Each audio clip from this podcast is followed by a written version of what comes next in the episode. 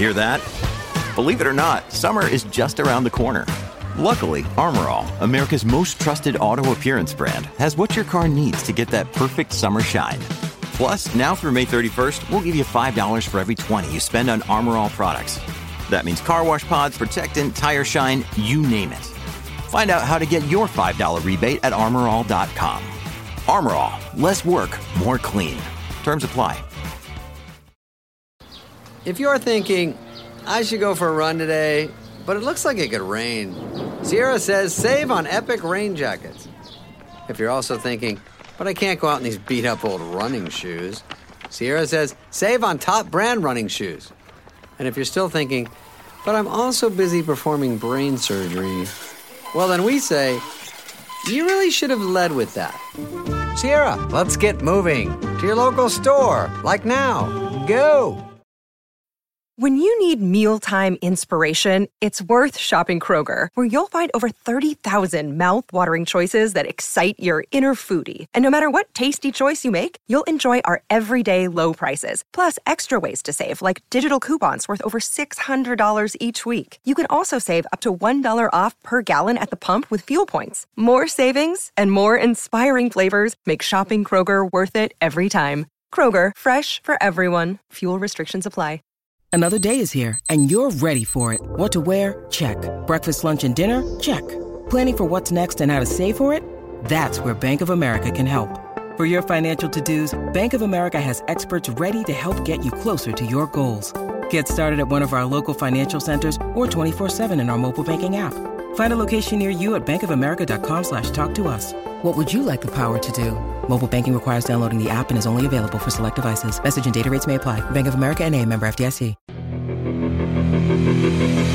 Hello and welcome to the BikeRadar podcast, brought to you from the team behind Cycling Plus, MBUK and BikeRadar.com.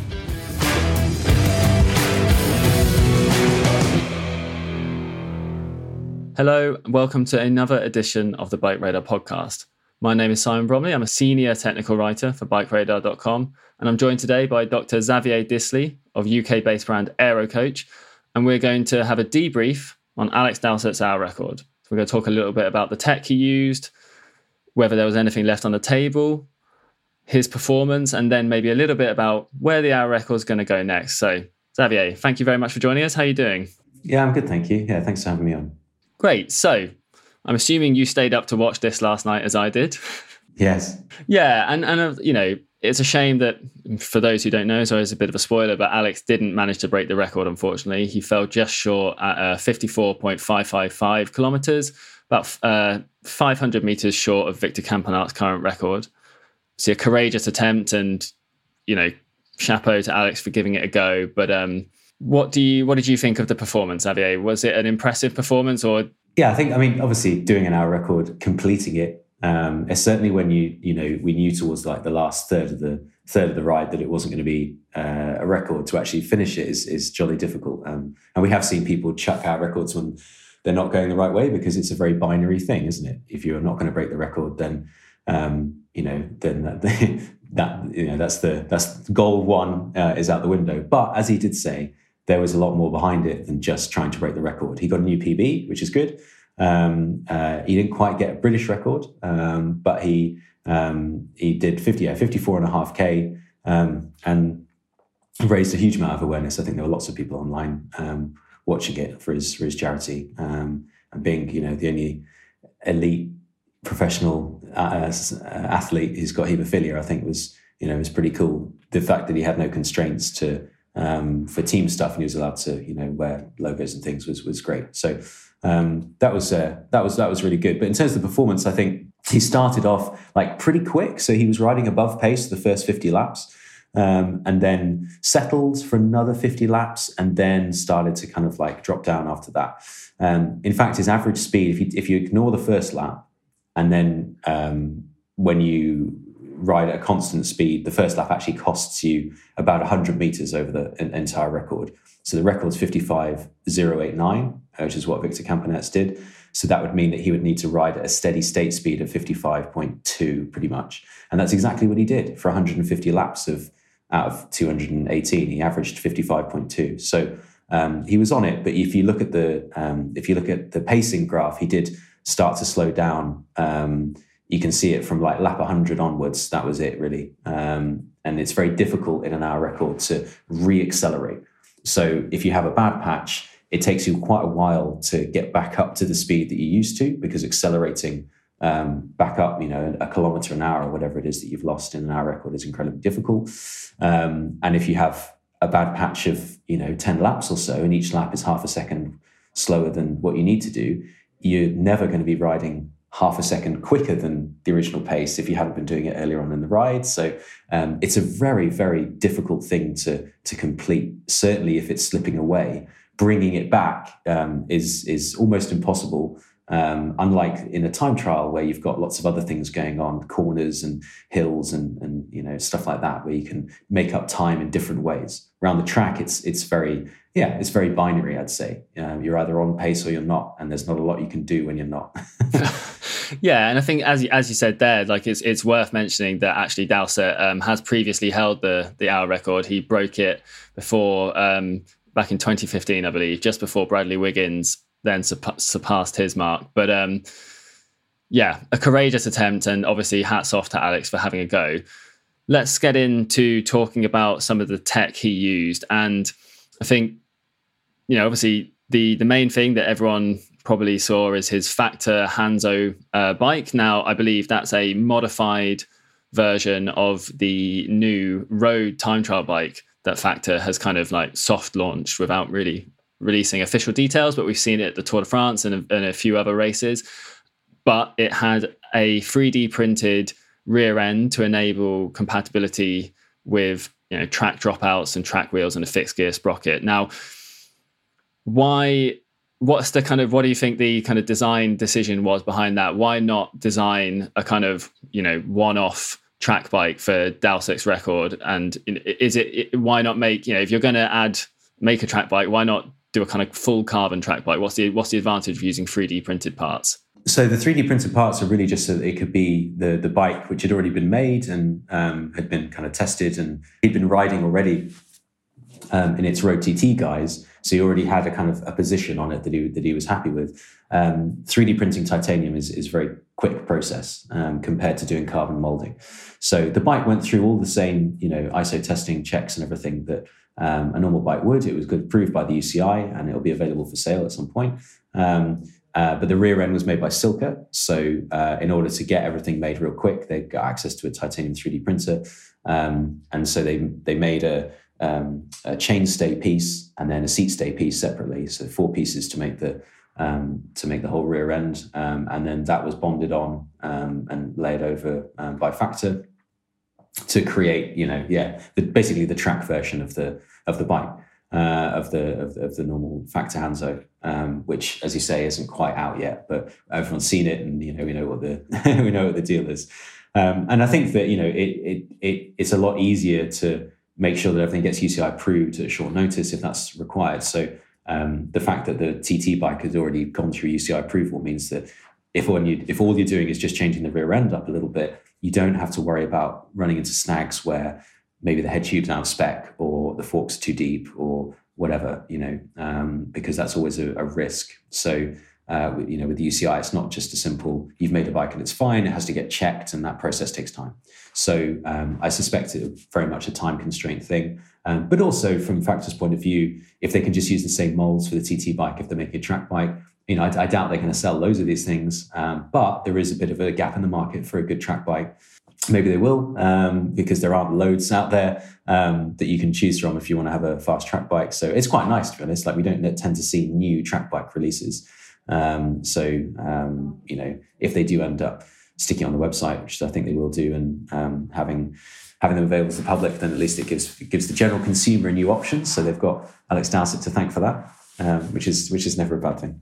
And what do you think of the kind of uh, design of the bike in, in general? Like it, in terms of you know track bikes we've seen recently, there's there's kind of we've seen most brands going down the kind of you know like Pinarello and Argon 18 going down the route of having kind of uh, a fork that runs very, very close to the wheel. And we've also seen the British team using the Hope HBT, which has a very wide fork where the fork legs are sort of placed in very wide to break the airflow over the rider's leg, whereas the Factor Hanzo has a kind of a wide fork to remove the interaction of between the fork and the front wheel, but not wide enough to interact with the legs. You know, is is that just because it, is that something that works better on the road compared to the track, or is it is it just you know there's many ways to achieve the same goal? Yeah, so I mean, the Hope HBT is kind of outside of that a little bit because it's trying to interact with the rider. So if you're just looking at the wheels um, in in particular, then um, your your your your design guides and design guides, sorry, from uh, how you're going to make the forks, for example, is going to depend on what wheel you're going to be using in it. So the Factor Hanzo is designed as a road TT frame where it needs to be a bit agnostic as to what wheels they wanted to use, and so um, I don't think that they were um, looking to make it only work with one particular wheel set. Um, whereas something like the Pinarello Bolide um, was designed to work with the, the Bolide HR, so the one that Filippo Ganna uses, the one that um, in its former version Bradley Wiggins used for his hour record. That's something where they knew they were going to use disc wheels with it. Um, and so they made it, you know, super narrow so that it, it worked with with one particular kind of wheel. Um, so yeah, there are different ways to skin a cat, and there's lots to lots to it rather than just you know um, fork shape and size. Um, in fact, the seat stays are a real problem for bike design. You know, they're quite difficult to get right.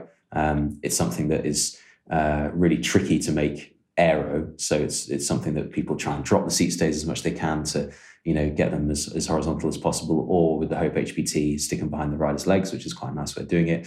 Um, uh, and then the frame itself actually looks great. Like I, I, like the I like the thinness of the head tube. It reminds me of some of the very old uh, TT bikes used to get back in the day. Um, and uh, and the the front end's interesting, so that the monopost is actually um, is part of the fork. So um, you, it's not like an extendable up and down post um, that you see on some bikes, like this, the the Cervelo P5, for example, has a um, kind of like a seat post design where it has a little uh, little four mil clamp, and then the the monopost goes up and down inside the fork. Um, on the Factor Hanzo, it is the fork, so it's all kind of one piece, um, and uh, yeah, you have a little clamp that either goes on top or around it um, to to move your bars around. So um, that's a bit different, which is cool. Um, it's, it's, nice to see. I think the bike looked very clean. Certainly, if you looked at it from the front or the side, you know, it it, it to me it looked like a track bike, and I think that's that's quite nice because some of these bikes obviously are road bikes that have just been modified. Like Jens Voigt, he had a Trek Speed concept, which was had the back end chopped off and um, put track ends on it. Um, so this this stuff's been done before. You know, it's not like the first time someone's done an hour record with a, a bike that's been you know uh, uh, chopped up a little bit. Um, and I think did Matthias Brändle do it on a Scott Plasma 5 with the back ends chopped off? Yeah, yeah, he did. So and, and, similar kind of thing. Yeah, when Dowsett did his last hour record, he used a Canyon Speedmax. Canyon, again, course, the same. Yes. Victor, I think uh, Campenaerts used a Ridley Dean, again, like with, with converted for track. I don't think they make a track specific version of that. So, Not of that particular one. They do the Ridley Dean Arena, I think, but not that particular okay. Ridley Dean. So, um, yeah, it's a, it's a common theme that, you know, um, the bikes just get modified from the bikes that the riders normally use, which you'd make again, it makes sense, doesn't it? Yeah, it does. If the riders yeah. used to a particular bike, then um, best to keep with that. Okay, cool. And then so the rest of the bike, obviously, you know, it's a track bike, so there's not actually that many components on it. But he did have some uh, very nice components, and and you know, I suppose as a as a top level pro would do. So he was using HED Volo discs, and obviously he had a front and a rear disc uh, shod with Vittoria Pista Oro tubular tires, which are you know very lightweight, very supple, very fast rolling tires. Um, I believe Alex had a choice between a Campagnolo Ghibli disc wheel set and the HED Volo wheels. And I think the HEDs are kind of uh, they're slightly wider, maybe a sort of more kind of you know road like design perhaps than the kind of very very narrow Campagnolo Ghibli wheels. And but he said there kind of wasn't much in it. It, it would is you know is that because of the frame? You think? Yeah, I mean, I don't know what the what the data suggested, but the um, the HED wheels uh, about 28 mil wide, um, which is which is massive for a track wheel. Um, so you really have to run a big tire on them um, to get them to work. And then the Campags are, um, you know, they're like 20 mil wide at the brake track. So you run a you run a 19 mil on your front Campag Ghibli, and you run a 23 on the back, and that's the um, that's the most aero option that we found when we've been testing them uh, with the HEDs the the biggest tire that Vittoria do on the track is a 23, so you just put your 23 on it and that's it. Uh, maybe a 25 would be slightly better um, because it would it would sit in the rim bed slightly um, slightly nicer, but Vittoria don't make that. Um, the Pista is a really good tire. The other interesting thing about that is that if you run the Ghiblis, then you have to run a 19 um, for the aerodynamics, but um, they don't make a pista oro in 19 mil. Mm. So you run the old speed with a 19. okay. um, but we haven't done the testing yet because uh, okay. we do some rolling resistance testing. We don't know what the difference is between the pista oro 23 and a pista speed 19. Okay. I suspect not very much because the tires themselves feel very similar. Um, and uh, you know the pista oros probably are a bit quicker. They're certainly a lot more expensive um, than the normal pista speeds, but um, but aerodynamics of those um, speeds are probably going to outweigh everything. So whatever's most aero is going to win. The rolling resistance will be a smaller factor than the aero um, advantage. Well, I was going to say, I mean, as as you say. Um, Xavier and AeroCoach do a lot of rolling resistance testing. So if you're into fast tires, you should definitely check out their website for all of that information. And I was going to ask if you yeah had any idea about you know what's the difference between using say you know Vittoria Corsa Speed road time trial tire and then you know a track tubular for example because you know it's kind of something that hill climbers and time trialists used to do is run track tubulars for very special events but of course you know they're designed for racing on track so they really don't have any puncture protection but is there kind of a meaningful speed gain or is that is that something that's probably not worth doing i mean it absolutely the the track tires are, are quicker we haven't finished the data on the oro yet but the um uh, the uh, if you ran a Corsa Speed, he'd go slower for sure. It would be it would be it wouldn't be fractions of a watt. It would be more than that. Um, so uh, you know the, the, the there's a very few good tubular track tires out there. Um, I mean, the, the, the Contis are quite good, um, but they make a lot of different special versions um, for um, various different people. Um, I mean, Alex was riding Contis for his last attempt, um, but he was running a special compound version of the Contis, Conti Olympic 111s. and uh, they tend to use butyl inner tubes in their tubular tires. Um, so national federations love using Contis for racing because they don't have to keep pumping up the tires all the time. but it's not so good for speed. not not as good as having a latex inner tube sewn in exactly. So um, but uh, but yeah, Vittoria make one tire and uh, it's pretty good. I wouldn't run it on the road. I know that people have done in the past, and yeah, it's not. Yeah, I, I don't think that'd be such a good idea. But you'd go very quickly until you until you punctured. Yeah, exactly. so okay, well that you know that's really interesting because yeah, like you say, like it's a it's a very niche market, and and and yeah, the, it's a you know, it's probably a sadly diminishing market, but I suppose the tube, the track is one area that kind of tubular still makes sense because you can really take advantage of those high inflation pressures on the track, which is obviously something that most people, hopefully, if you're listening to this podcast and read bikeradar.com, hopefully you're not pumping up your tires too hard on the road anymore. yeah. I mean, there's other companies that do track tires. So Dugast makes some nice ones. Um, and they are a bit more handmade, so they can afford to change the width a little bit better. Uh, FMB as well. Um, we found that the Dugast tires are basically on par with the Vittorias, but they're just a little bit more fragile. So we always recommend people use the Vittoria Pistas. And then the FMBs, um, again, it's a handmade handmade tire company. Um, the we found that they're just a little bit variable in terms of like quality, like they're not always completely round. And the Dugast tires are fantastic. They're pink. Uh, the, the, top ones, the Pista pinks, are um, silk sidewalls, and it's a it's a latex kind of pink tread that's glued on top. Um, and you can even see the seam where the tread meets on one part of the tire, which is you know, very, very cool. disconcerting, um, but very cool. Um, so yeah. they're quite quick, um, but they get very dirty very quickly, so they don't look quite as good as a uh, as a black black tread wheel, which of course you know makes all the difference. It looks good. well, again, yeah, probably not recommended for your uh, kind of local club ten then, but um, no, very nice no. if you're racing track. So finishing off uh, Alex's bike was some AeroCoach parts. Actually, he had AeroCoach yes. Ascalon extensions and Align wing armrests at the front. I think he had the uh, off the peg version rather than a kind of full custom 3D printed titanium Vantaggio extensions, which are slightly cheaper, but I believe Alex chose those just because that's what he prefers. Yeah, so he's been riding with the Ascalon extensions for a while, um, and the uh, the version that he was using on the track was uh, was 3D. It was 3D printed titanium, but it wasn't full custom for him. He was actually using uh, one of the options that we uh, that we supply, which is the the one we developed for Max Walscheid.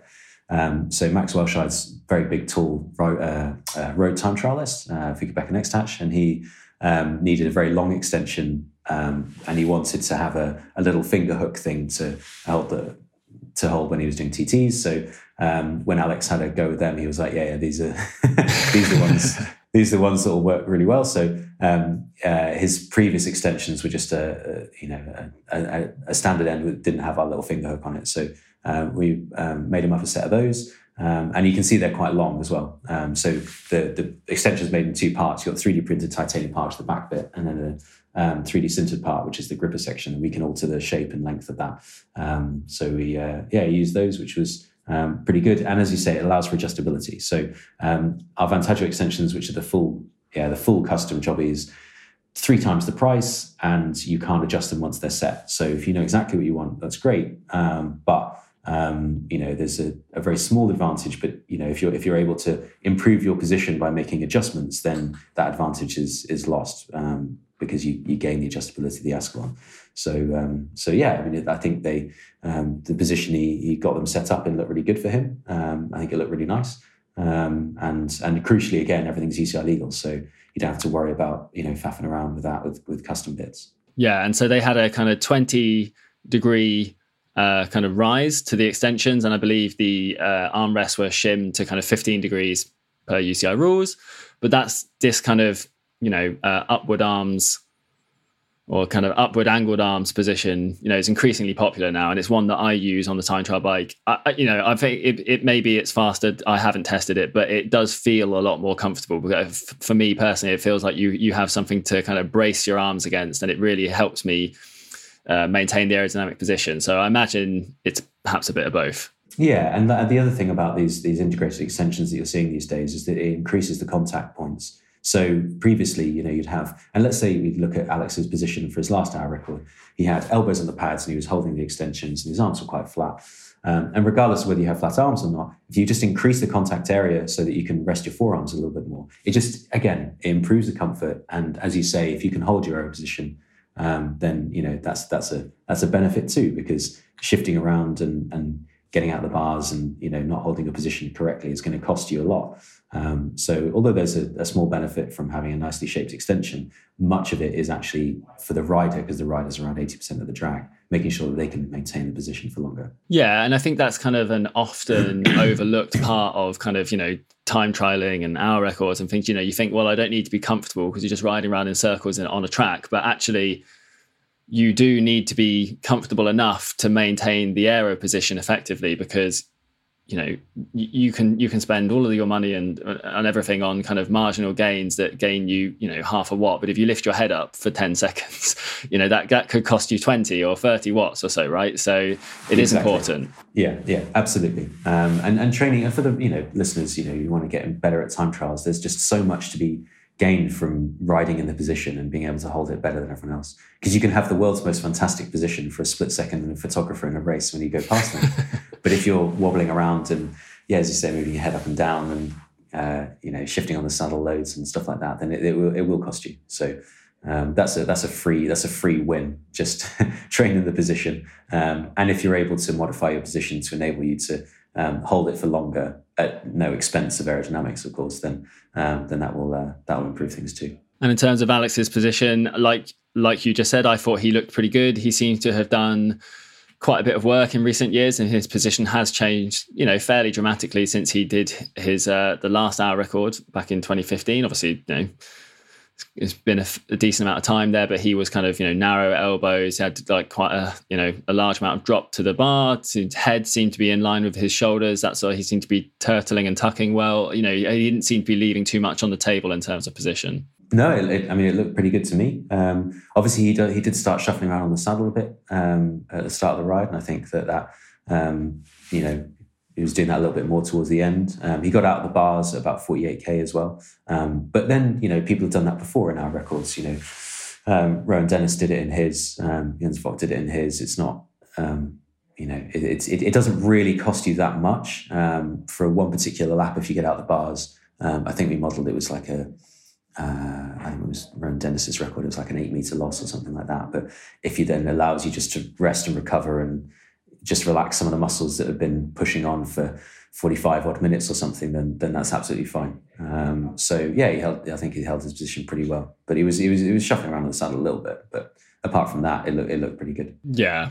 Well, it's a hard effort. if anyone's ever yeah. tried to do a proper hour on the turbo to find out what their real FTP is, they can maybe appreciate how hard the yeah. effort is. Um, okay, cool. So finishing off the bike build, he also Alex also used uh, he used a Rotor Aldhu aluminium crankset, which is the kind of relatively affordable crankset, but attached to a Power2Max power meter, I believe. Oh, he, and he is sponsored by 4iiii, but I don't think they don't make a track power meter, so that's that's just the way it goes. He um, obviously you can't look at your power data during an hour record, so I believe he had his GPS computer just shoved under the back of the saddle just to collect the data. I think the more interesting piece in the drivetrain is the uh, Aerocoach Aten chainring in a nice big uh, 61 tooth, I believe, which is quite a chunky chain ring. Now, tell us a little bit about that because that's that's quite a that's an unusual chain ring. It's not just a bog standard one, is it? No, no. We spent quite a lot of time uh, development time on that before Tokyo Olympics, um, trying to get it, yeah, get it all ready, and then um, UCI wouldn't let us use it. uh, for, for oh, when, when has that ever um, happened before? well, yeah, quite. Um, but uh, uh, it's, it's it's it's UCI legal. Um, there were just some, you know, they were quibbling over um, bits and bobs. But the uh, the the chainring itself is, um, I mean, we're very we're very proud of it. To be honest, the um, the it's hollow construction, so it's it's machined from titanium, which first of all is jolly difficult to do when it's that size because you have to have um, if there's any inherent stress in the titanium block that you're machining it out of, then by the time you've done all the machining, because some of the wall thicknesses are a little bit thin in places, the whole thing will warp, um, and then suddenly you've spent a lot of money on a big block of titanium, and you've ended up with a little Pringle, uh, and then there's no there's, there's no point with that. So um, you've got to use very very high quality titanium um, to do the machining. You go through a cutting tool per chainring because titanium is very strong, which is the point. So um, you you know it, it just destroys the tools when you try and cut something that size.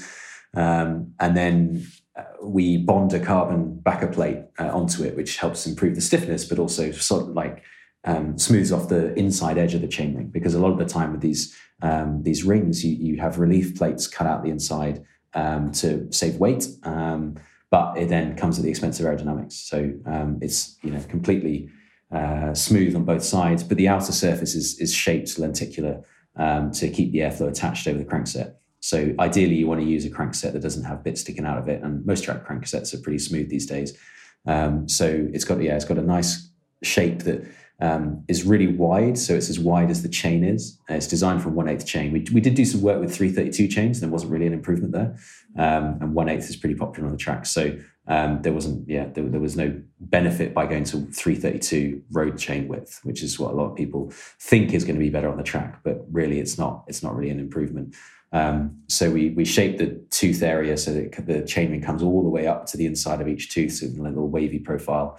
And then we hid all the bolts using covers and stuff. So we, we really went whole out with it. And the whole thing is coated in titanium nitride to make it more. Stable. Well, I was going to say that's um, the other thing. But the really distinctive thing about it is it's kind of gold. It looks amazing. It looks amazing. Um, and you know costs as you say quite a lot of money because of as you've just described the kind of the fact that it destroys your tooling and and you know titanium's mm. so expensive. Um, but what what's the advantage to using kind of titanium in this way rather than just say you know doing out of alloy? Would it would this be possible in cheaper or is this literally just this is the way it has to be done? You can't get the coating properly with aluminium. So um, to get the time coating done correctly, it's got to be titanium. And that um, coating is for is reducing friction. Is that right? Exactly. Yeah, yeah. Certainly with a big chainring like that, there's there's a lot of links that are touching the the, uh, the teeth. So you want the, all of that surface to be as low friction as possible.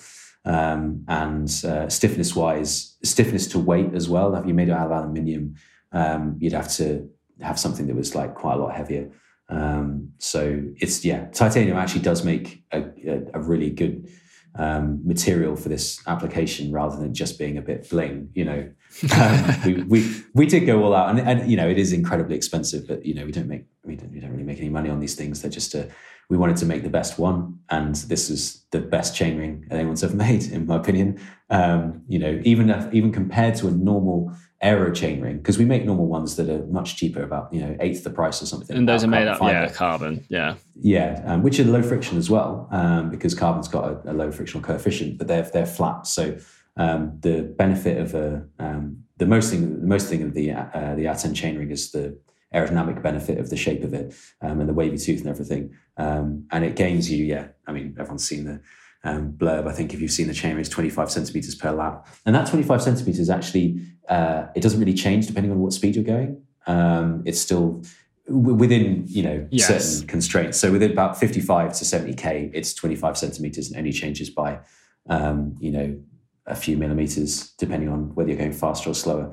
Um, so yeah, we thought that was a nice way of uh, visualizing the advantage of a small component like that. Because in terms of wattage, it's very little. Yeah. Uh, you know, I think it's 0.3 percent of the um, of the overall uh, the overall system, but in terms of yeah what actually that means when you're going very very high speed 25 centimeters is absolutely loads yeah um, and, and in an and event so, which is literally measured by how much distance you complete that's that's quite a nice a nice way of doing it because you think well 25 centimeters per lap that's not a lot but it doesn't take you know you're doing hundreds of laps that that quickly adds up right so yeah, it, it, you know it's, it's one of those things. That it's like it's, it's kind of you know the ultimate marginal gains. But but like you said, you know, yes, it's it's a 950 pound chain ring, but then you know, pro riders are spending thousands of pounds on custom aero bars, which they then have to bin whenever they change their position the next time. so yes, yeah, um, yeah. So you know, yeah, you know, fancy I mean, bike it's, kit. It's, there's a small market for it, yeah. so it's always going to be expensive.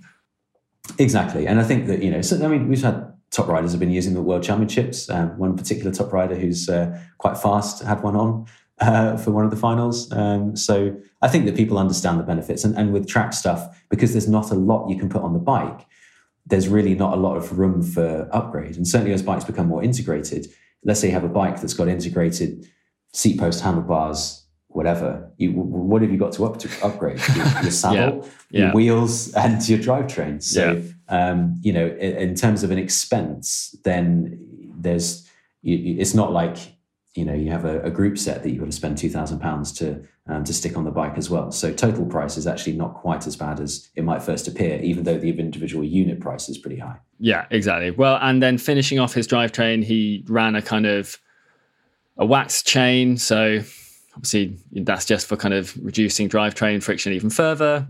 Something I do, a lot of people do now on the road. So you know, good idea there. I think he he had a 13 tooth uh, he had a, a, standard sprocket at the rear. Didn't have an Aten sprocket, but uh, you know maybe, maybe only a small difference. Um, but you know 61 13, quite a big gear, so good for Alex. His Alex's cadence did seem kind of more of a, a road cadence rather than a sort of a track cadence. I, I didn't count the revolutions per minute, but it seemed relatively low. And I know that that's kind of something that more people are doing in a sense because you know, certainly from my experience, like if you try and ride at a really high cadence, it makes your heart rate go up, right? So if you can kind of keep your cadence down, you can kind of keep the certainly the rate of perceived exertion seems to go down for me.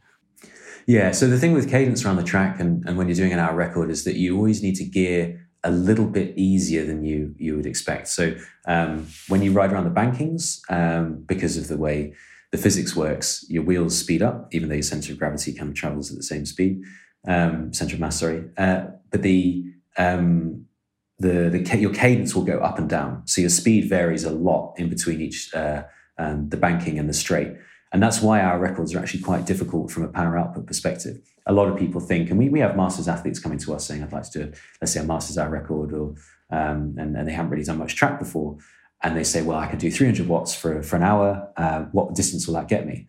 And the answer is, "Well, you're not going to do 300 watts per hour." See, because because the, the, it's you're it's not a it's not a steady state effort. No, it really isn't at all. And the G forces that you experience, certainly when you go very quickly at the higher speeds, are pretty significant. So um, it's incredibly fatiguing by doing just you know over unders effectively. If anyone's done that in training and you're, you're riding at 20 watts above FTP or 20 watts below, and you just every you know four seconds you're doing you're, you're changing speed.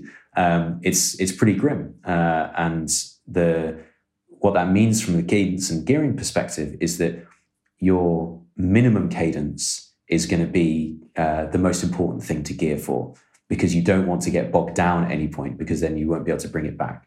So let's say you, you want to aim for a cadence of 105, sorry, a cadence of 100, just for sake of argument, um, for an hour record. You should gear such that it goes from probably 105 on the, the um, bankings down to 100 on the straights and then your average will be more like 102, um, so that you don't ever fall into doing like 95 at any point and then suddenly it gets you know bogged down and bogged down and bogged down. Because as we said earlier it's very difficult to get the distance back once you've lost it. So um, yeah i think that uh, it was a pretty big gear 126 and a half inch gear um, for those who work in old money, um, which is which is pretty solid. Um, but and, and it gives them a kind of a cadence in, in the 90s. Um, and uh, yeah, I think that that's you know pretty reasonable. Again, he's not someone that does track pursuits or anything, so he's not used to riding 120 RPM for four minutes. Um, Which is so incredibly that, difficult. If you've never done that, that's you know that's one of the things I always think with pursuits is it's not just the fact that they have to ride you know 600 watts for four minutes or whatever. It's doing it getting off the line in a fixed gear and then doing it at that cadence. So yeah, the cadence is is a, is a really interesting thing. And I think yeah, a bit of homework there for any listeners who are thinking about having an hour record attempt is uh, do an hour of over unders. yes. four seconds on, four seconds off, and then um, and then you can get in touch with AeroCoach to see to see how you can do. It's it's it's very it's very um, it's a very humbling experience doing it. I've got to say, you know the um, because we, we, we, certainly we've seen people um, like go for records and things because uh, we do a lot of work at Newport Velodrome and it's quite a popular place for people to do masters records. Um, and people jump in and say, "Oh, I'm going to do an hour record. I'm pretty strong. I'll have a go." And it's it's it's a really big undertaking, um, physiologically. That is not you know obviously we'll get onto like organizing aspects and stuff as well. but, um, but physiologically, um, it is it's it's pretty solid and it's very unique to um, and it's certainly not doing a 25 mile TT in a nicer environment. Um, it's it's completely different from that. Um, and so, yeah, making sure that you've got your um, your training sorted to be able to deal with those kind of changes in pace is, is pretty important because you can't just sit on an hour, uh, sit on a turbo for an hour, and then think that that's going to be what you do because it absolutely won't be. Yeah, fascinating. Right. So let's just finish off his kit then. We'll move on to what he was kind of wearing. Now, he had, uh, Alex had a custom made skin suit by British company Vorteq, which I believe cost a few thousand pounds alone if you buy it. I, you know, I don't know what arrangement Alex had with them. He also had their Aero overshoes, which is another decent gain. Um, now, I believe that skin suit had an asymmetric design because obviously when you're doing an hour record, you're going around the track, you're only ever turning left. It had trip strips on the arms, which are kind of something we've, you know, quite ubiquitous on top level time trial skin suits now. And I also believe it was optimized for a kind of airspeed of 43 kilometers per hour because of the altitude. So, you know, what do you, what do you think of that? Is that a kind of good idea generally? The asymmetric design features, is that a smart feature or are, are these kind of, you know, the kind of marketing claims that many brands love to say. no, no, asymmetric is a good idea, absolutely. Um, and you know, it's it's something that uh, people don't tend to. Certainly, when you're doing an event where you're solo on the track and you're only ever turning left. Um, let's say you're doing a sprint event on the track and you're kind of going up the banking a bit, or you're doing a Madison and there's a bit more kind of left and right involved. Um, you are generally turning left though. but the um, but uh, but no, asymmetric is is not a, is not a bad idea for um, for a one off custom you know tracksuit. So um, yeah, that's absolutely the right thing. And then yeah, what you're saying about the the airspeed um, they're testing out, the Reynolds number will change. The Reynolds number is kind of like the uh, determines how the airflow moves over the body. And obviously, you know, air at 1900 meters is not the same as air at zero meters, which is why he did it at 1900 meters. Um, and so there are calculations you have to do to uh, establish what the um, how the airflow will behave. So when, when, you're testing this kind of thing in the tunnel, um, obviously you can't move your wind tunnel up to 1900 meters to see where the airflow is going to behave there. So you change the wind speed to achieve the same Reynolds number um, uh, to be able to establish whether the suit that you're testing at sea level is going to then perform at altitude. Um, so yeah, lots of little lots of little bits and bobs to it. Um, absolutely. And a skin suit, you know, just generally, I'm sure that you know the, the kind of awareness of this is growing, but. It, I, I, often have in my head that the skin suit is almost more important than the bike because obviously the rider is you know causing the vast majority of the drag. So I think the biggest gains in time trialing in the last kind of decade have probably come from skin suits rather than bikes. Yeah, I'd, I'd agree with that. I think that um, the the the more more companies have realized this as well. So a lot more uh, R and D has been pumped into skin suit design and fabric design in particular. Um, and uh, and it, yeah, it's nice to see that you know people of uh, general consumers can realize that actually from a pounds per watt ratio point of view, like okay, fine, this skin suit was pretty expensive, but if you get like a I don't know two, three, four hundred pound skin suit, might sound like a lot of money, um, but compared to a bike frame, as you say, compared you know, to buying a Factor Hanzo. well, yeah, quite, yeah. yeah. Um, then you're not spending sort of five, six thousand pounds on a on a special track frame, um, but you're getting a really good benefit. So spending time on, uh, you know, that's like you know, what's that? a fraction of the cost of, Absolutely. of just the frame itself. Yeah. Um, and you'll get as, as many improvements because, as we said before, the ride is 80% of the drag. So, um, you know, you, let's say you cover, we, we give this, this example of um, shaving your legs. Uh, everyone knows that shaving your legs is uh, preferred uh, from an aerodynamic point of view. Um, but when you do the numbers and you work out how, how much it is, it, it can be a very, very big proportion. And people are like, oh, uh, is it, it's not going to be that much, is it? And it's like, well, think about if you covered your bike frame in hair. You'd think that would be slower, right? And the bike frame surface yeah. area is a lot smaller than a pair of legs in clean airflow banging up on either side of the down tube. Um, and then when you start thinking about that, okay, fine. Well, if you covered the bike in a fabric, you'd think that that would probably be, you know, it would change the aerodynamics. And you think about the surface area of the rider, and then suddenly it starts to make a bit more sense. Um, but uh, but I think people are very very in tune with that now. Um, people know that skin suits are a big thing, um, and even if you don't get a very expensive skin suit, making sure that it fits you is dead important. So there are no you know wrinkles or baggy bits or you know saggy arm cuffs or, or whatever. Making sure it fits you is is is you know you're ninety percent of the way there. If you can have a skin suit that's got no um, no baggy bits on it, and then the posh ones add the extra extra bit on top of that. Yeah, and all of this stuff is ap- applicable to kind of just general road riding as well, right? Like, it, you know, if, if you're you know road rider doing a sportive, you know, spending money on getting good fitting kit vastly outweighs spending money on a new bike if you're looking to just you know go a little bit faster. Absolutely, yeah, absolutely. Your position and the clothing that you wear is uh, uh, both very low cost ways of improving your speed on the bike, no matter what speed you go, to be honest, um, and what level you are. So now, final piece of kit that Alex had was his HJC Adwatt time trial helmet. It's a kind of a short tail helmet, kind of maybe in the mold of you know the Kask Bambino and or the, the original Kask Bambino. Now, I've watched all of Alex's uh, YouTube videos on his on his YouTube channel on his kit, which have been very informative. Worth a look if you're into that kind of thing. And he said that this helmet was the optimal for kind of his position on the bike, but there's a little bit of, you know, it is also the helmet that he's sponsored by. But then, you know, has he just optimized his position around the helmet? You know, is there anything left on the table? I wonder there because he has at times used a POC Tempor which has kind of come in and out of fashion recently. It seems to be going out of fashion again now. um, but you know, the helmet. You know, first of all, like I, I've never tested this helmet. You know, is is that a kind of decent all round helmet? And you know, what kind of gains? You know, is, was there anything left on the table there? Do you think?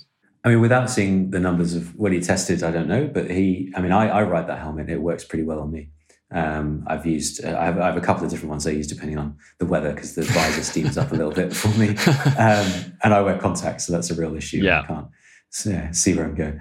Um, uh, and one of our uh, one of our team sponsored riders uses an HJC, and that works really well for her as well. Um, and we're both very different shapes.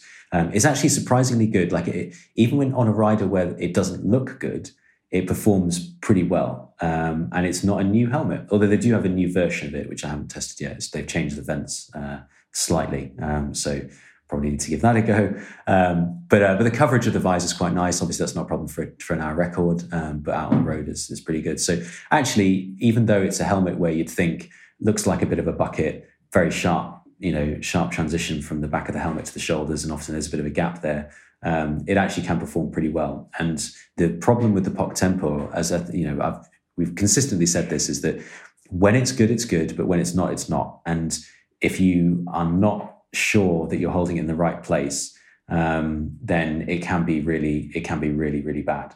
Um, and certainly for outdoor riding as well, when you're moving your head around, I don't recommend it as a road time trial helmet because um, the position where it works really well is not a very safe riding position. Um, and you know, as you say, sometimes helmets come in and out of fashion, which is um, just purely a function of the fact that it's very difficult to um, every single rider to know which helmet is best for them. You've got to do some aero testing or whatever. So um, you tend to choose what the best riders are using um, because obviously if they're going quick, it can't be a terrible decision. um, no one's riding around doing TTs and winning world championships with a road helmet on. So, no, exactly.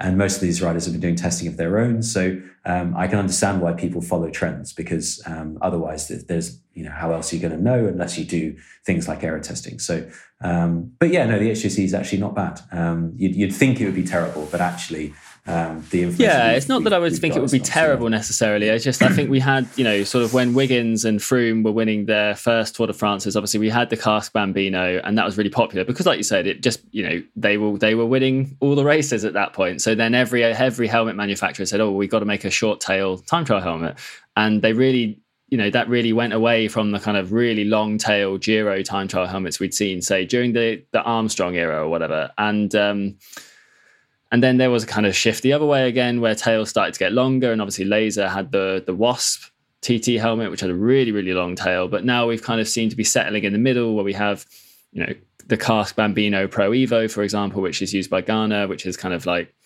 a sort of you know mid length tail. Giro has its mid length tail helmet, specialized. Their their S Works helmet also has a mid length tail. So it was kind of interesting to see HJC release, as you say, what is you know a very kind of truncated tail design, but uh, presumably you can still make it work. Yeah, absolutely. Um, I don't think you necessarily have to kind of build the position around the helmet. Um, I mean, I was using, what was I using before? I was using a Catlike helmet, which incidentally was the one that Alex used for his previous hour record attempt. Um, and that work that works really well on me, but the visor does steam up and I have to hold my head in a particular place, otherwise it doesn't work. When I swatched the HJC, um, it was just a bit more, I could kind of hold my head a little bit higher if I needed to. So for a road time trial, I can look where I'm going a bit better, which is great. Um, and yeah, convenient. And uh, and I thought that the visor wasn't going to steam up, but then you know, uh, as luck would have it. Um, so so I think that yeah, it'd be interesting to see where things go from there. Helmets are definitely one of those things where you know a company is not going to come out with five different time trial helmets. No. Although Kask have got a yes. pretty solid offering now. They've got the Mistral, the Bambino, the Bambino Pro Evo, and the Beluga. So um, you know, for a Kask sponsored team like Ineos, then um, they've actually got quite a nice little um, suite of helmets that they can choose from. But you're because right, that want, that's, yeah, that's very rare. Giro specialized, Bell, yeah, you know, one helmet, one helmet. yeah, exactly. And what you want is to have a, a, a, four or five different helmets that you can then give to the riders, or, or interchangeable pieces that you can, like the old Giro Selector, where you can, um, you know, have the right helmet for each person. Um, and you know, we've we've done this with, um, and there's still a lot of pushback when we work with like national federations and things like that, who have a little bit more leeway over that um, sort of thing, where we say, look, just use use the right helmet for each rider. I don't care if your team pursuit team doesn't look great because everyone's riding different helmets or whatever, but you'll go quicker. But that is um, something we, I think uh, you're right, actually. That's something we saw. I think GB were using different helmets on yes, their different riders this year, and Denmark were. also did that. But I believe Australia yeah. are all stuck with the Kask Mistral. So yeah. some people are getting it, I suppose, and some people. there's a there's a very low chance that every single rider on your team is going to be optimized for one particular helmet. Um, so yeah, it's just it's just a if people are chasing marginal gains and things, helmets are actually quite a big one because they're in clean airflow and they affect how the airflow goes over the moves over the rest of the rider's body. So um, making sure the helmet's right is is really good. Um, but most most helmets these days like are, are decent. You know, it, it's because of the ability for the people that matter, so the pro cyclists, to do things like aero testing, it's very difficult for a company to come out with a product that's actually terrible um, because they'll get shown up pretty quick. So, um, you know, as a consumer, even though there is quite a little, lot of options, um, most of the helmets are okay. So, um, yeah, it's not a not a terrible problem. No, uh, and compared I, to in the past, yeah. where some helmets were really. And bad. I think you're right that things you know things like being able to to see up the road are also quite important for consumers. So it is definitely worth considering considering a vision as well. I mean that's one of the things that I, you know i have a bambino pro evo and one of the things i really like about it is the, is the great forward visibility that you get with a helmet like that. So because that means i can really tuck my head down and still see where i'm going. So because yes like i, I have you know i have also got a POC Tempor which i kind of got because you know it looks cool. It's kind of more a museum piece. I don't really wear it because i'm not sure i can i'm not i've never had it tested and so i just worry it'd be slower. But the visor on that is uh, is not as kind of big. It doesn't uh, extend above your brow as much. And so if you've got your head down in that kind of like fast position where i assume it works then the forward visibility isn't great. So yes it's definitely something to think about. Right so that's all Dowsett's kit. Obviously all very very nice kit, and he put in a really big effort. Didn't quite make it, but a valiant effort. Is is it? Do you think he just didn't quite make it, perhaps because of the effects of altitude, or maybe they just miscalculated what they were capable of? Is there anything you could have kind of put your finger on to say like, oh, this is where it went wrong, or is it just generally a case of not quite having enough? I mean, it's very difficult to say, isn't it? There's all sorts of stuff that you know could have happened. He could have, um, you know, felt a bit ill on the day. So, I mean, if you if you think of the um, the the difference between um, what he did and what he needed to do, um, it's just 10 watts. So I'm sure we've all done a if if you've got a power meter, we've all done a, a bike ride where we've wanted to achieve a particular target and we've been 10 watts off. Yeah, uh, it's not much. an interval it? session yeah. or an endurance ride or a race or whatever.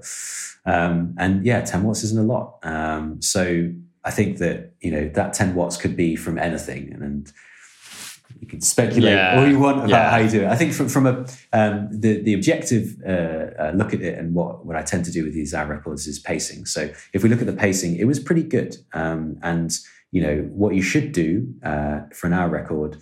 Um, you know the, the textbook way of doing it, my textbook way of doing it, is that if you're physiologically capable of breaking the record, and if you've got to this point by setting everything up, then you should be. Um, you the, the the best chance you have of breaking it is to sit exactly on record pace for the entire ride and then lift it at the end. If you try and go too hard to start, then any like drop off in speed at the end, you're not in control of that drop off. Whereas if you can be in control through the entire race and then just raise it and you break the you know one meter or something yeah. at the by the end of it, it doesn't matter. Like no, that's all you need. Goal, goal one is break the record. Yes, right? that's always that's always goal one.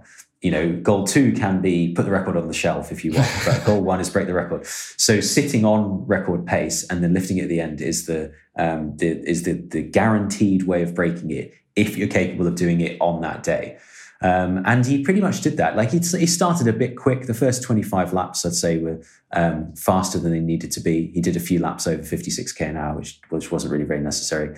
Um, but then he settled in, um, and by about lap 100, he was pretty much you know doing everything he needed to do. He had the odd lap that was you know dipping below 55k um, up to that point, but for the first 100 laps, he was on it, um, and then it started to he started to go a little bit slower. And as we said, as we said earlier, it, it's it's very difficult to get the, the time back if you've lost it. So um, by lap 150, even though he'd done um, you know a fair few laps by that point, about 25 laps under record pace, he was still on 55.2 um, average uh, because he'd, he'd, banked the time. If we exclude the opening lap, that is. Um, and then, then after that, he started to. You can see from um, from his pacing that he slowed down. Then he had a little surge, and then slowed down, and then surge, and then slowed down, and then a, a final surge to finish.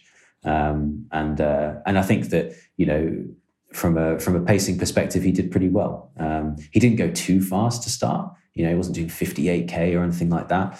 Um, he did a, a very fast um, second lap or third lap, um, and then after that, kind of settled into the 55s, 55k um, an hour, which was what he needed to do. So I think that yeah, all sorts of things. I mean, 10 watts atmospherics can get you 10 watts um, absolutely so things outside of his control could have um, could have got him that um, and it's, and it's not easy to just rock up at altitude, is it? You know, it's not as simple as, yo, well, you know, I go to altitude, I therefore go X X faster, is it? It, it can be more complicated than that because the body reacts to it. Yeah, absolutely. So if we if we look at altitude, so it's about yeah, 1.9 kilometers, about 2,000 meters up. There, the difference between um, a, an acclimatized athlete and a non-acclimatized athlete, you'll, you'll see somewhere around a 10% drop off in power output at that kind of altitude. So, uh, bearing in mind what we are saying about um, our records taking power off you anyway, because of the way that it's micro intervals, um, you don't see people doing 450 watts for an hour record. Doesn't happen. I mean, you know, Chris Boardman did quite well when he did his. He did a, a fair few watts for that, but it's very it's very rare. So you tend to see much lower powers than you would do on the road. So Victor Campenaerts, Alex Dowsett, whatever, would do higher power, and Ganna, if he goes for it, would do higher power for a road TT than he would for an hour record. But the difference between being acclimatized and not acclimatized uh, to the to the altitude is around about four percent, and in this instance, that's about 15 watts. So if you think about and and he, you know he lives in Andorra and he was there for a couple of weeks before he went out, so um, he'll probably be on the better end of that. Um, but timing it is quite tricky. And yeah, he's know, not an altitude again, native either. He's from Essex, which is distinctively no. not altitude. yeah, quite. And and and also the the time that you spend out beforehand and when you go to altitude, different things happen. And so um, your diurnal rhythm and how good you are at different points of the day is just a little bit more skewed if you haven't lived there for sort of five months or something. Um, but you know, he didn't have the opportunity to stay there for as long as he wanted. So I think he went out like about a week before, and that seemed like a, a relatively good, from a higher altitude, um, and that seems like a, a relatively good way of doing it. But but again, these external factors, these atmospheric factors, really do have an impact. And yeah, four percent, fourteen, uh, four percent swing in power between you know being acclimatized and non-acclimatized, fifteen watts, and then suddenly he's 250 meters over the record if, if it had swung the right way mm. for him. Mm. Yeah, and it's it's interesting, isn't it? Because we think of the hour record as the kind of like the ultimate event that you can control everything, but of course, you, you know, you can't. like, you know, there's there like you know when Wiggins did his, there was much talk of the kind of atmospheric conditions that he got on the day, and we you know we were chatting just before we started recording, but you you know the UCI mandates that you have to pick a date and a time, and I believe Alex got you know fairly decent atmospheric conditions for the altitude he was at. But I, I'm sure, as you said just then, like if he had got a perfect day, maybe he could have broken the record. Yeah, absolutely, and and you know you can get the um, so the air densities that he, he would have experienced on the day could have been better. It could have been a lot worse, um, and that's the thing where you know with a, with an hour record it is kind of a bit of a roll of the dice. Um, but the uci do say that you have to have everything set up for a date and a time and trying to you know have like three different days or something consecutively is is pretty much impossible under the um, uci regulations for our record. Um, from a logistical point of view very difficult as well. So we haven't seen anyone do that. You know wiggins had a day and a time and a slot on sky sports or whatever it was. Alex dowsett had a day and a time and a slot on bbc red button and that's that's it you know? Um, and so what you try and do is you try and control once you know that that's happening you try and control everything around that as much as possible. So whether that's using a velodrome where you can be in control of the heat because uh, mexico you can't really um, you're not as in control of the uh, of the heat as you would be um, at a velodrome like let's say newport in the uk um, where you can just bang the heaters on um, and what and would that do? what quick. would that do for you so if you did, if you increase the heat, um, I mean, Wiggins did this for his uh, his record, but you increase the heat, that reduces the air density. So um, it makes the air less dense and it makes it easier to um, push through the air. It does make it harder. Hotter, yeah, that's what I was going to say. Like anyone who's again, anyone who owns a turbo will know that increasing the heat exactly not always the best thing to do. So when Wiggins yeah. did his hour record, I was tracked. Uh, I was um, at the track, and halfway through, it was very hot. Uh, we had a temperature sensor going, and it was like well over 30 degrees. Um, and then halfway through, someone realized that actually it was probably going to be a little bit too hot by the time it got to the end. So they opened some doors and you could see the, the temperature plummeted. Um, so the second half of his ride, um, he slowed down. If you look at his pacing, he got a bit slower in the second half. Some of that was going to be actually due to the fact that the, the temperature had dropped because I think someone freaked out that it, uh, the, it got a little bit too high. Um, so for an hour record, like if you can if you can handle it at 30 degrees then that's actually quite good um, you know that that does reduce the air let, us say compared with 25 degrees that does reduce the air density like pretty significantly. Um, but again it comes at a physiological cost. So if you're used to the heat and you've been uh, you know riding in hot conditions like victor campenaerts for example he spent um, two months in namibia uh, crazy heat uh, and high altitude in order to prepare um, because he knew he was going to go to Mexico, which I thought was um, pretty good way of doing it. Um, so again, like you can control some aspects of these atmospherics, but not all of them. Um, well, yeah, I wanted to come on to um, to Victor's to Victor's record actually, and I think you know one of the things that's kind of come out of this uh, attempt is that I think Victor Campenaerts's record has you know has been buffed up quite a little bit and uh, quite a bit, sorry, and you know this puts quite a lot of shine on his record because you know obviously before Victor set the record, he he had been a world tour pro, but perhaps not of the caliber of a of a Bradley Wiggins.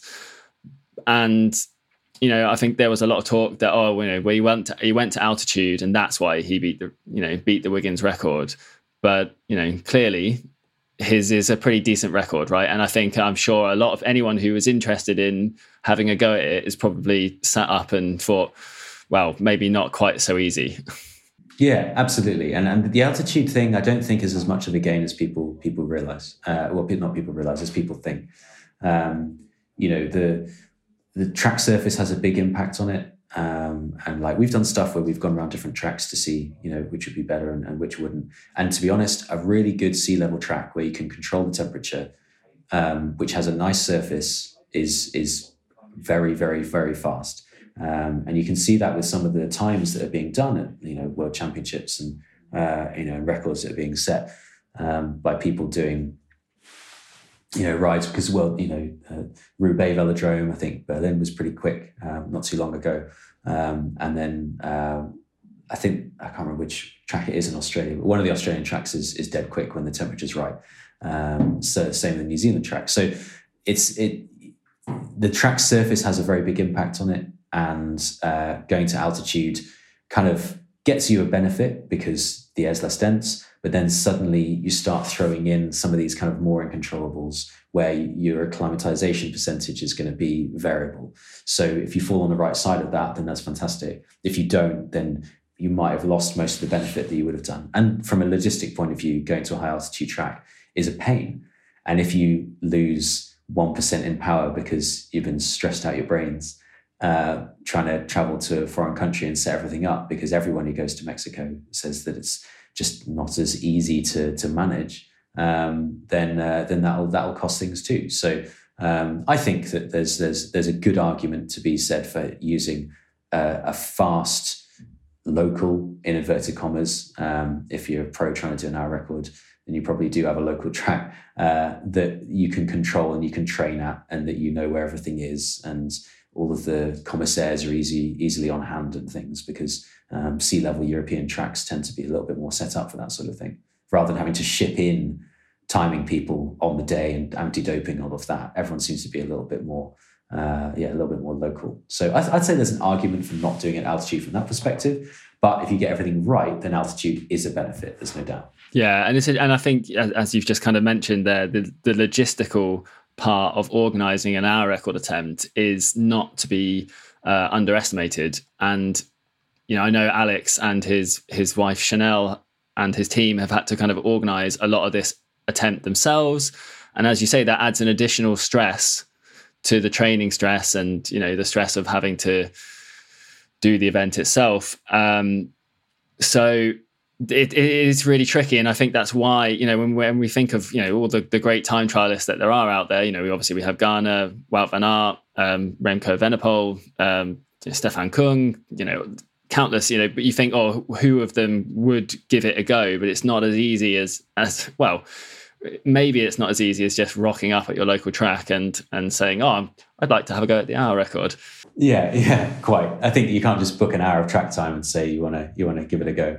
Um, I think that uh, if you, it, it depends where the support's coming from and where the the um, the because because an hour record's a very interesting one, isn't it? Like a a, pro, a, rider on a pro team is the is a rider who's going to be able to break an hour record.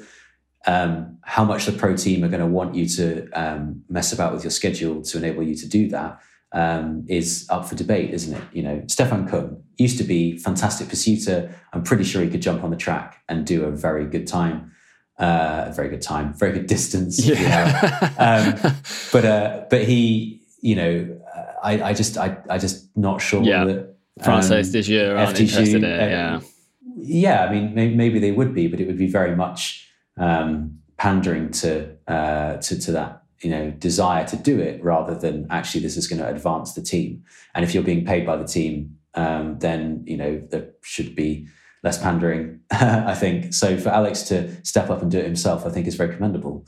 Um, because yeah, organizing one of these things is very difficult, um, uh, and you know he doesn't have like a, uh, a, whole host of people sorting everything out. So um, that does add to the add to the stress. It allows you to control some aspects of things, which is good. Um, so maybe that outweighs it, depending on you know what compromises you would have had to make if your team was organizing things. Um, but uh, but again, you know, it, as with all these things, there there are compromises to be made on both sides.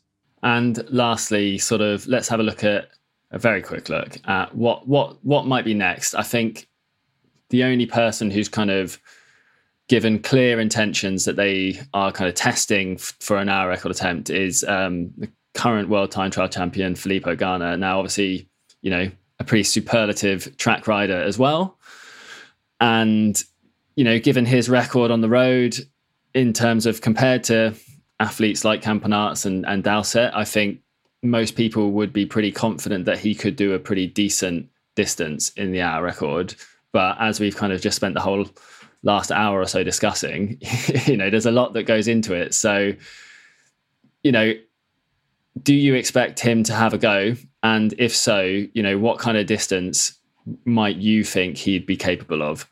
So, um, I mean, he's he's he's going to do it, isn't he? Hope so. Uh, I really hope so. I think, yeah, I think everyone wants to see that, and I think that um, that adds to the um, you know that, that adds to it, doesn't it? You know, if people want to see it, then it's more likely to to happen because cycling is a spectator exhibition thing, isn't it? You know, it's not the reason why professional cycling exists is so that people can watch it and enjoy it. Um, so I expect that um, that that will probably happen. Um, in terms of what he can do, uh, I imagine he'll go very quickly. Uh, I think that the um, you know the the he's he's he's got the he's got the track record on the track and i think that's the you know one of the the main things is that it doesn't although it appears from his performances certainly at the olympics that juggling the two is is is tricky um you know it's not easy to um, jump from track to time trial. Uh, people think it's the same because you look like you're in the same position, but in terms of the, the physiological demands and the training that you do and all of that, it is actually quite different. Um, and you know you do have to compromise on your road TT performance if you're just training for track, and vice versa. Um, you know, if you're just training for road TTs, it doesn't make you a good time, uh, uh, track rider, pursuiter. Um, so there's definitely like you know, um, if he wanted to go for it, he'd have to um, block out some time to do it. Um, I think he, he publicly said he wanted to do it after the Giro next year. So maybe he does the Giro and then has a bit of a break, but that break is him doing some track work, having had a big block of endurance at the Giro. And then he goes for it. In terms of what he can do, I mean, you know, you, you put numbers in, um, and for him to do 56k an hour uh, over the whole thing. So if we take away the first lap, which costs you about um, uh, you know 100 meters or so, um, he'd have to have good air density. He'd have to go to a very quick track to do it. That's just over 16 second laps, um, so 1604 ish. Um, per lap. Um, bear in mind, Alex was aiming for 16.3, so um, 0.3 of a second per lap. And if he's got a decent CDA, uh, sub 0.2, so you know 1.9 something, then he'll need 450 plus to do it um, which it's quite a lot of power. it is, but he does he does do a lot of power. He does. So, he's a bit yeah. Um, he's the yeah. Well, yeah, exactly. He does do a lot of power, and, and I think I suppose, like you say, as someone who is um, has that track pedigree, maybe that's that's more realistic for someone like him than someone who, as you say, has come over from a roadside and thinks, well, I can do 450 for an hour on the road. It's not, as you say, it's not the same. Yeah, exactly. Um, I mean, I think that you know, we can't forget that Chris Boardman's done this. Yeah, yes. 50, yeah. 56.375 is really, I think, the record that someone who's a track rider who knows the history and stuff, if they're going to go for the hour record, is going to want to break. Um, but Boardman had a CDA 183 or 184 or something when he did it, and he did 440 watts. It was ridiculous. I mean, it was just the world's most unbelievable performance. He said himself that it was just such a perfect day that the second he started the ride, he was just waiting for it to end because he knew he was going to do it. And he was, you, you know, when you're on a yeah, great day, and yeah. you know everything's perfect. I mean, I haven't had one just... of those days in a long time, but I do know what you're talking no. about. I think I had one of those days back in 2015, well, according to my power. There you go. It's so memorable it's that you remember it six years later. But, but it's, well, it's because oh, like yeah. I haven't hit that power. You know what I mean? Like that's the problem with a, a, problem with a power meter. I mean, it's another conversation, but a problem with a power meter is that once you've had your your best day, you're just you're reminded how much time, you're losing. Yeah. I mean, I, I, had a, I had a particularly good one this year, and it just sticks with you. And like you, you know, you know you're on for it, and you feel great, and you're just right on the limit, but you know that you're not overextending yourself. Having that on the day of an hour record is quite something. Uh, and so, I think that yes. for um, for someone to do 56 point you know, 375 uh, as well. That's doing a, a standing start as well. And do, do you think that's kind of oh, feasible oh, given, yeah, yeah. you know, obviously Boardman would have done that in the Superman position, but that's feasible within the current UCI regulations? Absolutely, yes. I mean, a CDA 183 for a rider of his size isn't ridiculous. I mean, it's that's that's what you can hit with the current UCI regulations, no problem at all uh, with track kit. Um, and, you know, yeah, I mean, it's, it's, it's not outside the realms of possibility for um, someone like Ganna to do over 56 and a half K. Um, I think that I'd, I'd expect him to probably not go for it unless it was going to be a big chunky distance. Um, because I think if Filippo Ganna jumped up on track and did 55.2 kilometers an hour for an hour, I don't think people would be as like super impressed. Yeah, it's a bit harsh, but I know what you mean. is, is an event where you, you are doing it to uh, you know, I think if Ganna were doing it, it would be to impress people. Yes, um, I think I, think Wiggins had a bit of that as well, didn't he? I think a lot of people expected him to step up, step up, and sort of put put the record on the shelf for a decade, but it you know it just didn't quite happen for you know reasons kind of out of his control. I expect, but um, yeah, I I I agree. Like especially you know with Ganna coming from Ineos Grenadiers, and you know they got the big budget and you know the big organizational things. Like people are people the the expect. I mean, you know, we're here talking about it. We're already setting the expectations above Chris Boardman. So, well, quite yeah. I mean, as as I said, I think I think it would be um, it would be. I think he'd find it disappointing if he went one meter further than than Victor's record. Um, so if he goes for it, I'd expect to be shooting for 56k, and then if you're shooting for 56k, why not see what you if you can, can beat Boardman's yeah. record. Yeah, exactly. Um, but what I think was really nice about um, Alex's record is that he he finished it and he did a record that wasn't a, a, a record beating performance. And we haven't seen people go and and try and and and not get the record um, that they were originally aiming for. Yeah, absolutely. Um, for a while now. There was a, there was a glut of people yeah, doing it. I remember so Bobridge had Thomas a go Dekker, and really Bobridge, didn't quite Gustav get Larsson. there. Yeah, and, and I agree. Like it takes a lot of courage to if you're not sure you're going to absolutely smash it, it takes a lot of courage to go for it with a small margin of error. And um, yeah, massive hats off to Dowsett and his team because you know it was a it was a really engaging watch and obviously i'm sure he'll be you know disappointed but he has already held the hour record i don't think i, I don't think this is diminishing his Palmares at all. I think, yeah, it absolutely, you know, it took a lot of courage to do that. So, yeah, hats off. Yeah, absolutely. And and and again, you know, he's raising awareness for his charity, which I think that uh, from a from a success point of view, was it success for that perspective? Absolutely, yeah, hundred percent. You know, and and I, I, really liked how he was engaging with people beforehand, doing lots of videos and things because um, we haven't seen that with no, yeah, and definitely. Anyone who goes to one in the future, let's say it's Stefan Kung or you know Van Aert or Ashton Lambie or you know whatever. Um, it would be lovely to see you know lots of behind the scenes kind of this is how we're approaching it um, perspective rather than just this is the day I'm doing it. Make sure you tune in um, because it makes it more of an engaging ride, and engaging event as a one-off. And it definitely makes my job as a journalist easier if they give me all the information up front about what they're using, and I don't have to chase around random, you know, helpers and soigneurs saying, "Oh, what chain is that?" And oh. yeah. so, absolutely, yeah, absolutely. Yeah. Okay, cool. Well, we'll leave it there. That's been fascinating, I think.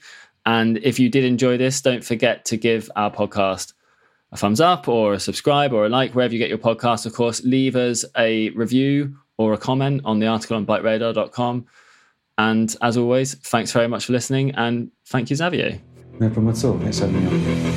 Thank you for listening to the BikeRadar podcast. If you want any more information on what we've been talking about or more news and views on cycling, check out bikeradar.com.